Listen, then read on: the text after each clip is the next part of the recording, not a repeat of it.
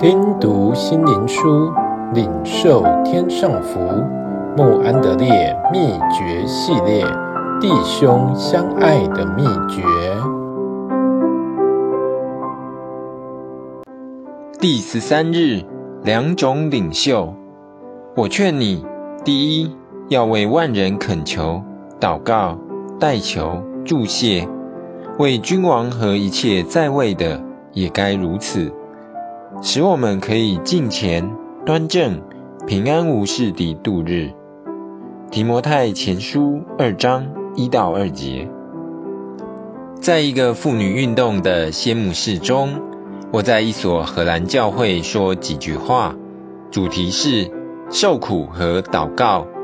深受这些妇女的赞同，她们认为借着诚挚的祷告，神能使他们除去仇恨，能爱仇敌。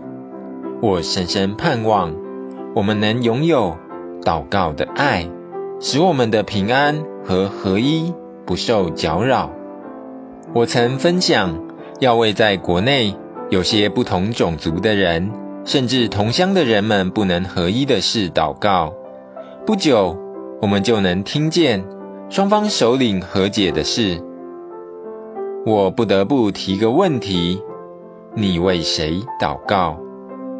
有的回答是：我为领袖蒙神引导而祷告，例如当年内战中的将军，或为今日南非的领袖。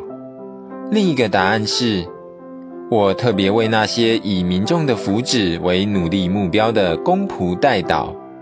但我们为何要在神面前将他们分成两部分？